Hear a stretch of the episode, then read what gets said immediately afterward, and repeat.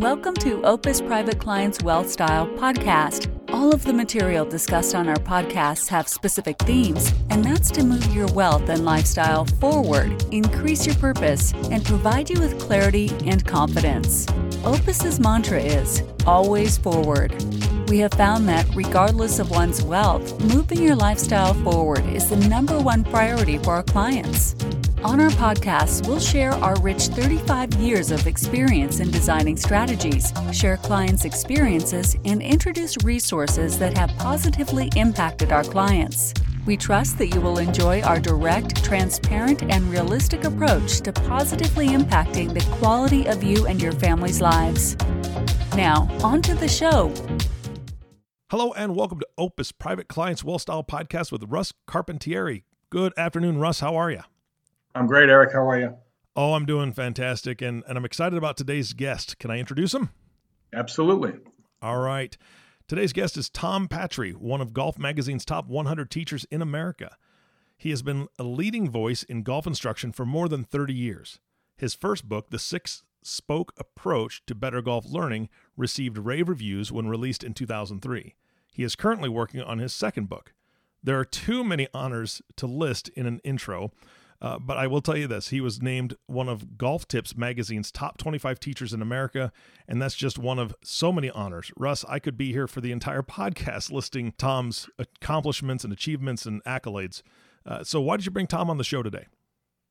You know, I wanted to uh, bridge the gap of amateur golfers and people who were trying to get to the next level and expose them to Tom and his methodologies, and you know he's, he's done great work with collegiate players, pro players, amateur players, and I just thought you know golfers would really appreciate appreciate hearing his point of view. That is fantastic, Tom. Thank you so much for being on the show. Eric, it's a real pleasure being on the show. Russ, how are you doing, pal? I'm doing great, buddy. How the fish biting down in the Keys? We had a, we had kind of a slow day today, uh, so I'm gonna we're not gonna talk about that too much because I'm still crying about that. So uh, let's go on to the next topic. okay, fair enough. Um, so I've you know uh, Tom, I've known you 25 years. You know my my sports background, and I think that uh, there's only a handful of I think teaching professionals and coaches that can transfer knowledge into usable actions, right? For someone to be able to say Okay, sure. I get that. And I, I got that from you the first time I stepped on Westchester Country Club. We were there and you asked me what I was here for. And I said, I don't really understand the principles of a golf swing. And you looked at me and said, that's rather refreshing. But if you, you if you want to get better, you need to do what I tell you to do and how uh, I, I tell you to do it. And I agreed to do that. And it's been a great journey, a great friendship. I've referred you to a lot of people. They all come back and said, wow, that guy is fantastic. But I, I wanted to kind of ask you just some questions that I think a lot of people would really love to get your, your take on. The first one is what's the greatest technological advances in golf that you've seen in the last five years? Equipment, balls, just, you know, I, I, what is it?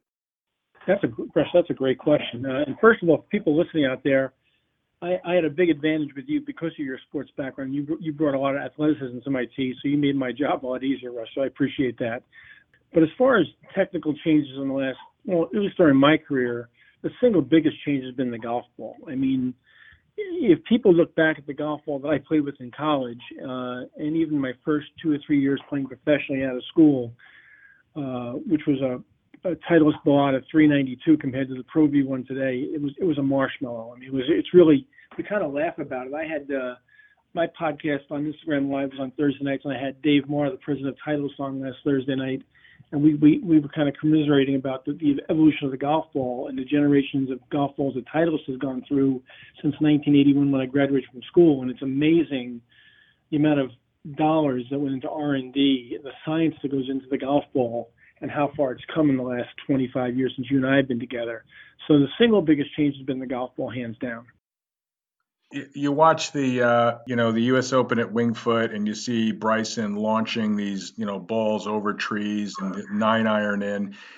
Just talk a little bit about clubs, right? Just the proper club, proper shaft. A lot of people just go in and buy something off the rack, right? But if you really want to get good, there's got to there's a there's a method to kind of figuring out the right clubs for yourself. Yeah, absolutely, Russ. That's a great point. I mean, I, I can't I, I can't fathom the fact that in 2020, with all the things that we've learned in the last, again, 25 years since you and I have been together, that anybody out there who plays golf on a regular basis has not had their equipment fitted. I mean, it, it's mind-boggling to me with with the technology, the launch monitors, TrackMan, video, and all the technology that's at our fingertips today, and what we know about fitting.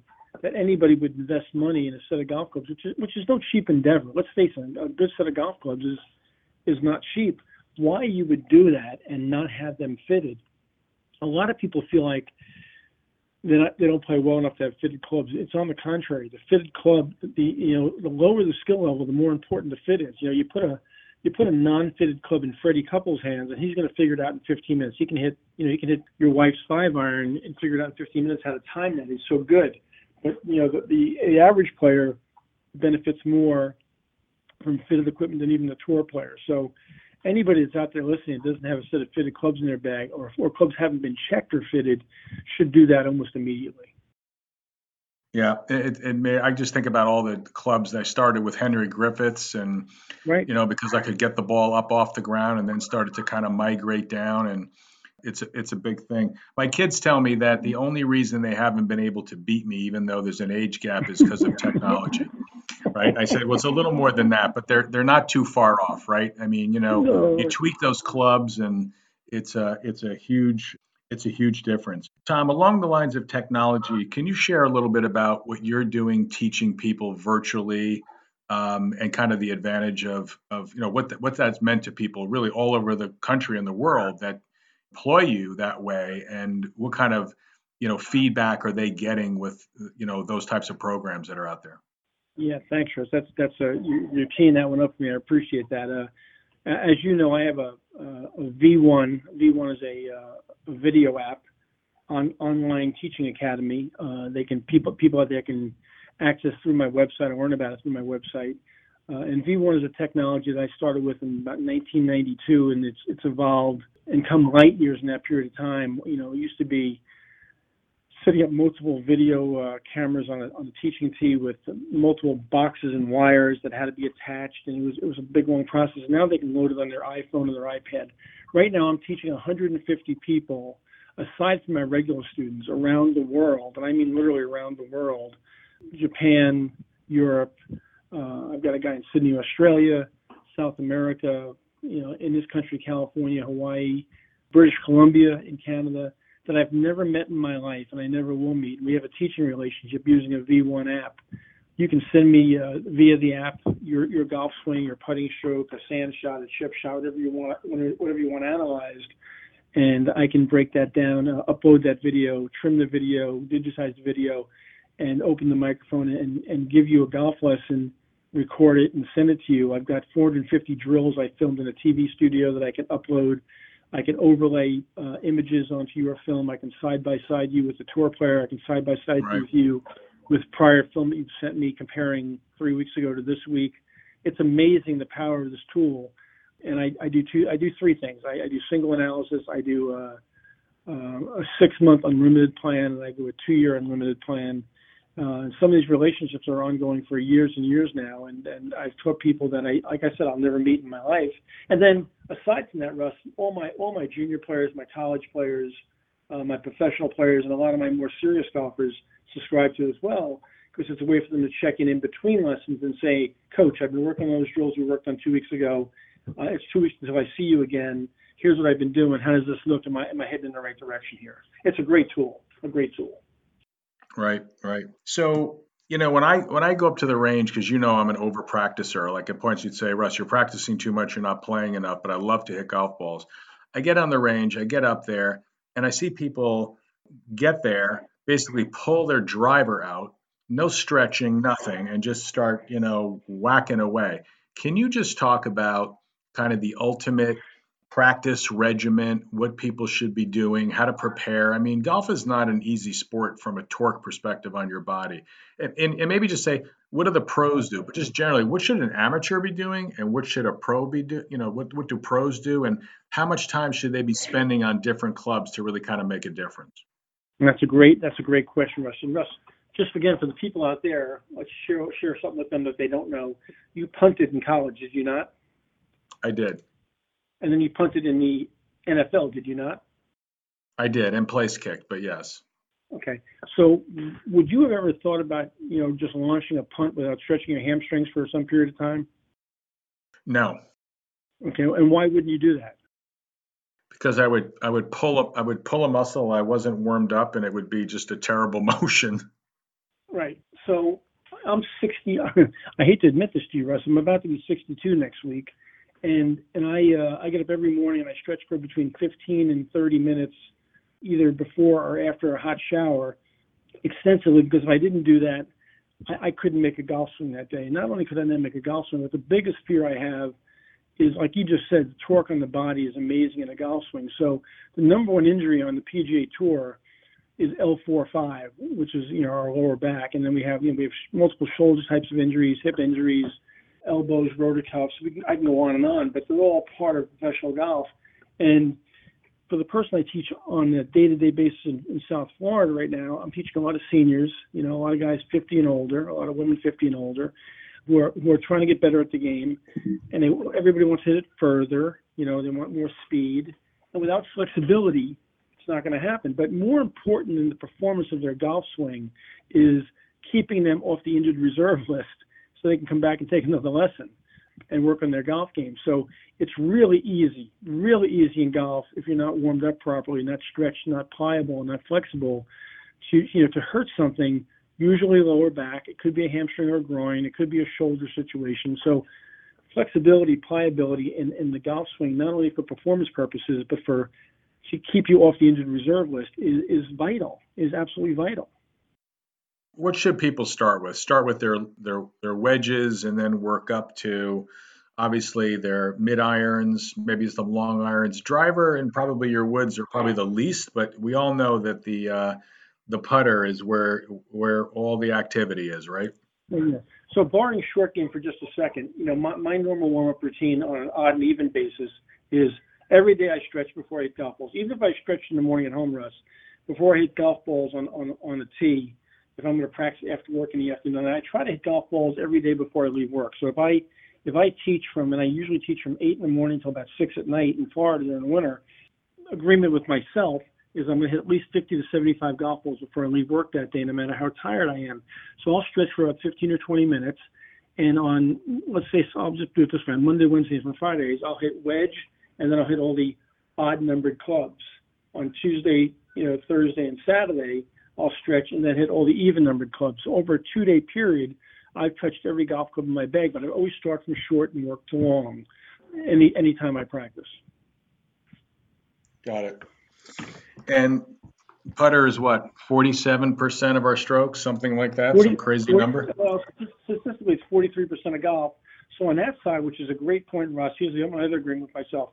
When I get to my first lesson of the day, which is either 8 or 9 a.m., say, I get to work about an hour early. It takes me about 30 minutes to set my tee up, all my all my technology on the tee and my toys. And I always get there an hour early because the other 30 minutes I putt every morning. I have a putter in my hand every day of the week, seven days a week. Uh, I putt for 30 minutes a.m. And then anytime I get a cancellation during the week, and you know, in a normal week I might get one or two cancellations. That time is always chipping and pitching or bunker play. So, you know, I, I make sure that over a seven-day period, I've really touched every club in my bag, but I've every I've also touched every type of shot in my bag in a seven-day period because you know when people take playing lessons from you, from me as a teaching professional, credibility is a big deal. Nobody likes to go out and see watch a club pro shoot 80. That's not really good for your credibility. Mm-hmm. So I, I think it's well, part of it's my ego and part of it's my pride. I want to go out there and maintain a standard, so I want to be prepared to do that. Yeah. So I want to shift this a little bit now towards business and and family and you you and I have exchanged some really really great kind of business success stories out there. I mean, for me, golf is relaxation, right? I compete all day, and I like to get out there and play golf and just you know kind of relax through it. I don't mind a competitive match, but it's kind of my haven. But maybe talk a little bit about golfing with someone. Kind of shows their true character, personality, and integrity, right? When you're out on the golf course, it's kind of the equalizer. Maybe you can just share a little bit about that. you know, I've always said, you know, I, I had a mentor in my life named Jim Flick, and for people who follow golf closely, Jim Flick, if you don't know who he was, passed away about five years now. But he, Jim was one of the really uh, iconic people in teaching nationally in this country. Uh, taught Tom Lehman, taught a million tour players. And Jim said to me as a young man, if, if you want to know somebody, Tom, from a business standpoint, just play nine holes of golf with them. The true person will come out in, in, in the course of nine holes. You'll figure out who they are real quickly. And Right. it's, it's so it's so true. So I've always used that as a barometer. If somebody uh, came to me with a, a business deal or business proper, proposition that was really important to me, or a fair amount of dollars were going to change hands, I always made sure before I finalized that deal that I was going to spend some time on the golf course with them, play you know nine holes with them, and, and just kind of kind of watch how they behave because it's going to come out. We we we're blessed, Rusty, with a game where integrity and and the moral composition is a big part of this game historically. And when I teach my kids to play golf, my juniors, my my college players, uh, one of the things I insist on is a certain type of behavior. Uh, parents come to me and everybody everybody thinks their kid is going to be Tiger Woods. Well, that's not the case, obviously and they have high aspirations for their child. And my my first aspiration is to become that they turn that kid into a decent human being. They get a great education and they and they and they contribute to society in a positive way. So uh, that's something that's always at the top of my list on my yellow Yeah. legal pad. You know, and I want to cross those T's and dot those I's. Right. And, and I've, you know, you and I have done some deals together where I brought in some clients and I said, you know what, everyone loves golf. And if I can, from a business perspective, get them to spend some time with you, four, six, eight people, it's a, it, it's unbelievable, right? They kind of come back and say, wow, that was really great. And again, it's because, you know, you I, I appreciate. have- That's why I appreciate that. I yeah, you happen to have as a handful, a handful of uh, teachers, in my opinion, that really can again transfer that information, which is really kind of critical uh, in the game.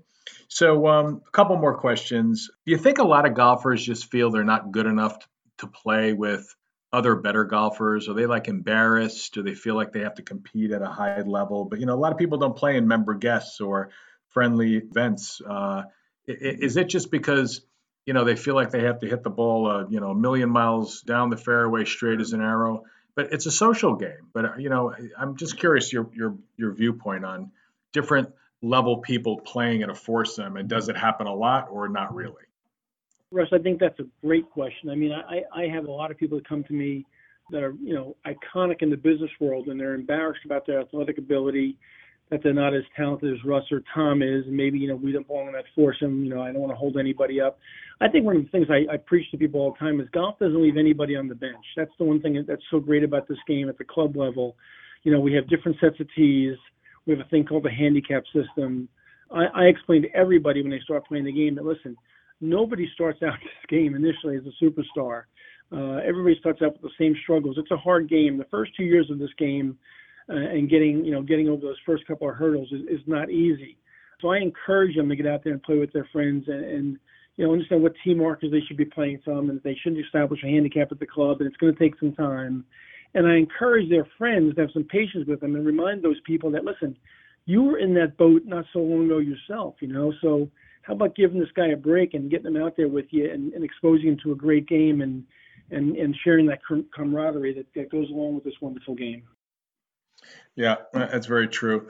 And um, you know, introducing kids into the game of golf, and I, I know that you have a lot of guys and gals that you you coach, and then all of a sudden, I see you're occasionally I'll see like a eight or nine year old kid right next to you. Maybe just spend a little time on how families come together and playing golf, and you know how important that is.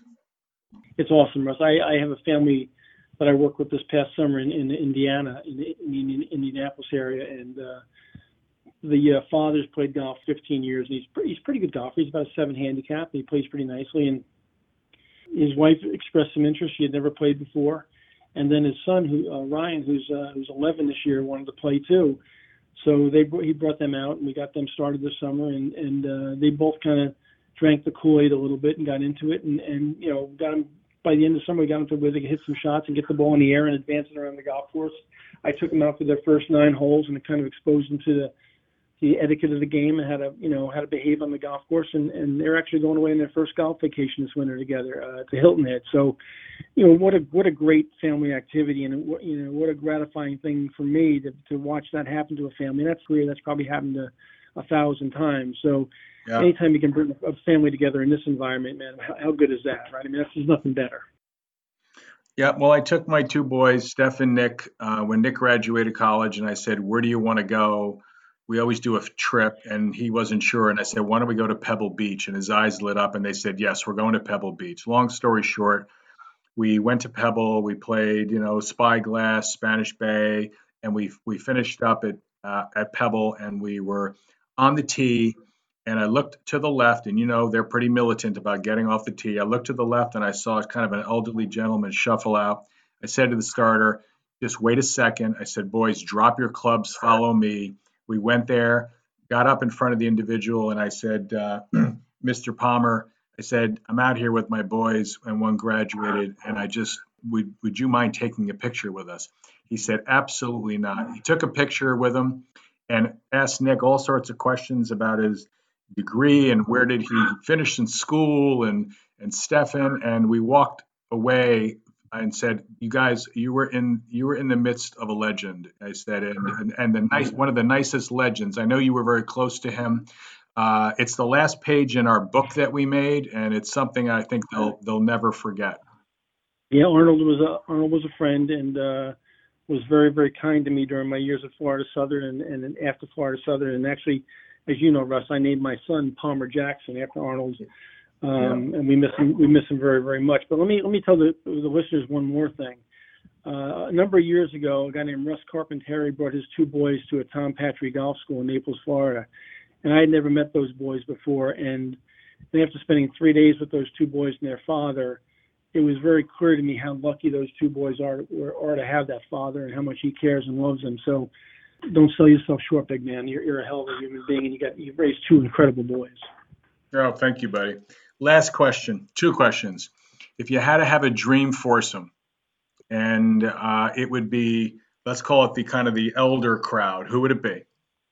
Well, it'd be it'd be pretty easy. It'd be, it'd be Bobby Jones, Arnold Palmer, and Seve Ballesteros. Uh, Bobby Jones has always been a childhood uh, hero of mine, and, and I, I'm really blessed. I've gotten to be very close friends with Bob Jones IV, his grandson. So through him, I've learned so much more than I even learned out of a book. And then Arnold obviously has always been an icon in my life and, and became a friend and somebody I was blessed to be in the presence of a couple of times. And then Seve was a student of mine a couple of times during my Westchester years, and we became friendly and uh, right up to his passing at too young of an age. So that's kind of my dream group uh, to, to unite those those different generations together and go play with those three heroes. But uh, maybe sometime someday when they put me in the box, I'll meet up with them again. That that'll be a possibility. And and how about how about uh, existing tour players not on the senior tour? Who would you want to play with? Well, obviously, obviously, uh, you know, who wouldn't want to play around the golf with Tiger Woods? I mean, that would be uh, that would be probably you know you'd have to, you'd be lying if you didn't say that was one of the one of the people. This kid Collin Morikawa really impresses me, Russ. Uh, his demeanor, yeah. his, his, his maturity. I'm really fascinated by him. And the third one's kind of a hard toss up, but I'm a big Rickie Fowler fan. Mm-hmm. I think I think I think they don't get any cooler than Rickie Fowler. Uh, who wouldn't want to be Rickie Fowler, and be in his presence? So that would probably be my three today. Yeah, that's awesome. Well, listen, buddy, thank you for your time. I appreciate it. Anybody out there that wants to learn more about Tom, you can go to Tom Patri Golf Services online see all of his stuff. Great, great lover of the game, great teacher, and uh, you know it'll it's be a wonderful experience. But thanks so much for for joining us. Russ, I, I, it's always a pleasure spending time with you, Pat. I love you very much. Thanks for inviting me on. I really appreciate it. Okay, bud. Take care. Yes, sir. Russ and Tom, this was fantastic. Uh, I just loved hearing the stories and, and just sat back and enjoyed it. And Russ, thank you so much for bringing Tom on the show today. Uh, my pleasure. You bet. And the last thank you always goes to you, the listening audience. Thank you for tuning in and listening to the Opus Private Clients Wealth Style podcast with the team from Opus Private Client LLC. If you have not subscribed to the podcast yet, please click the subscribe now button below. This way, when they come out with a new podcast, it'll show up directly on your listening device. This makes it much easier to share these podcasts with your friends and family. Again, thank you so much for listening today. For everyone at Opus Private Client LLC, this is Eric Johnson reminding you to live your best day every day. and we'll see you next time. Thank you for listening to the Wealth Style Podcast. Click the subscribe button below to be notified when new episodes become available. This podcast is for informational purposes only.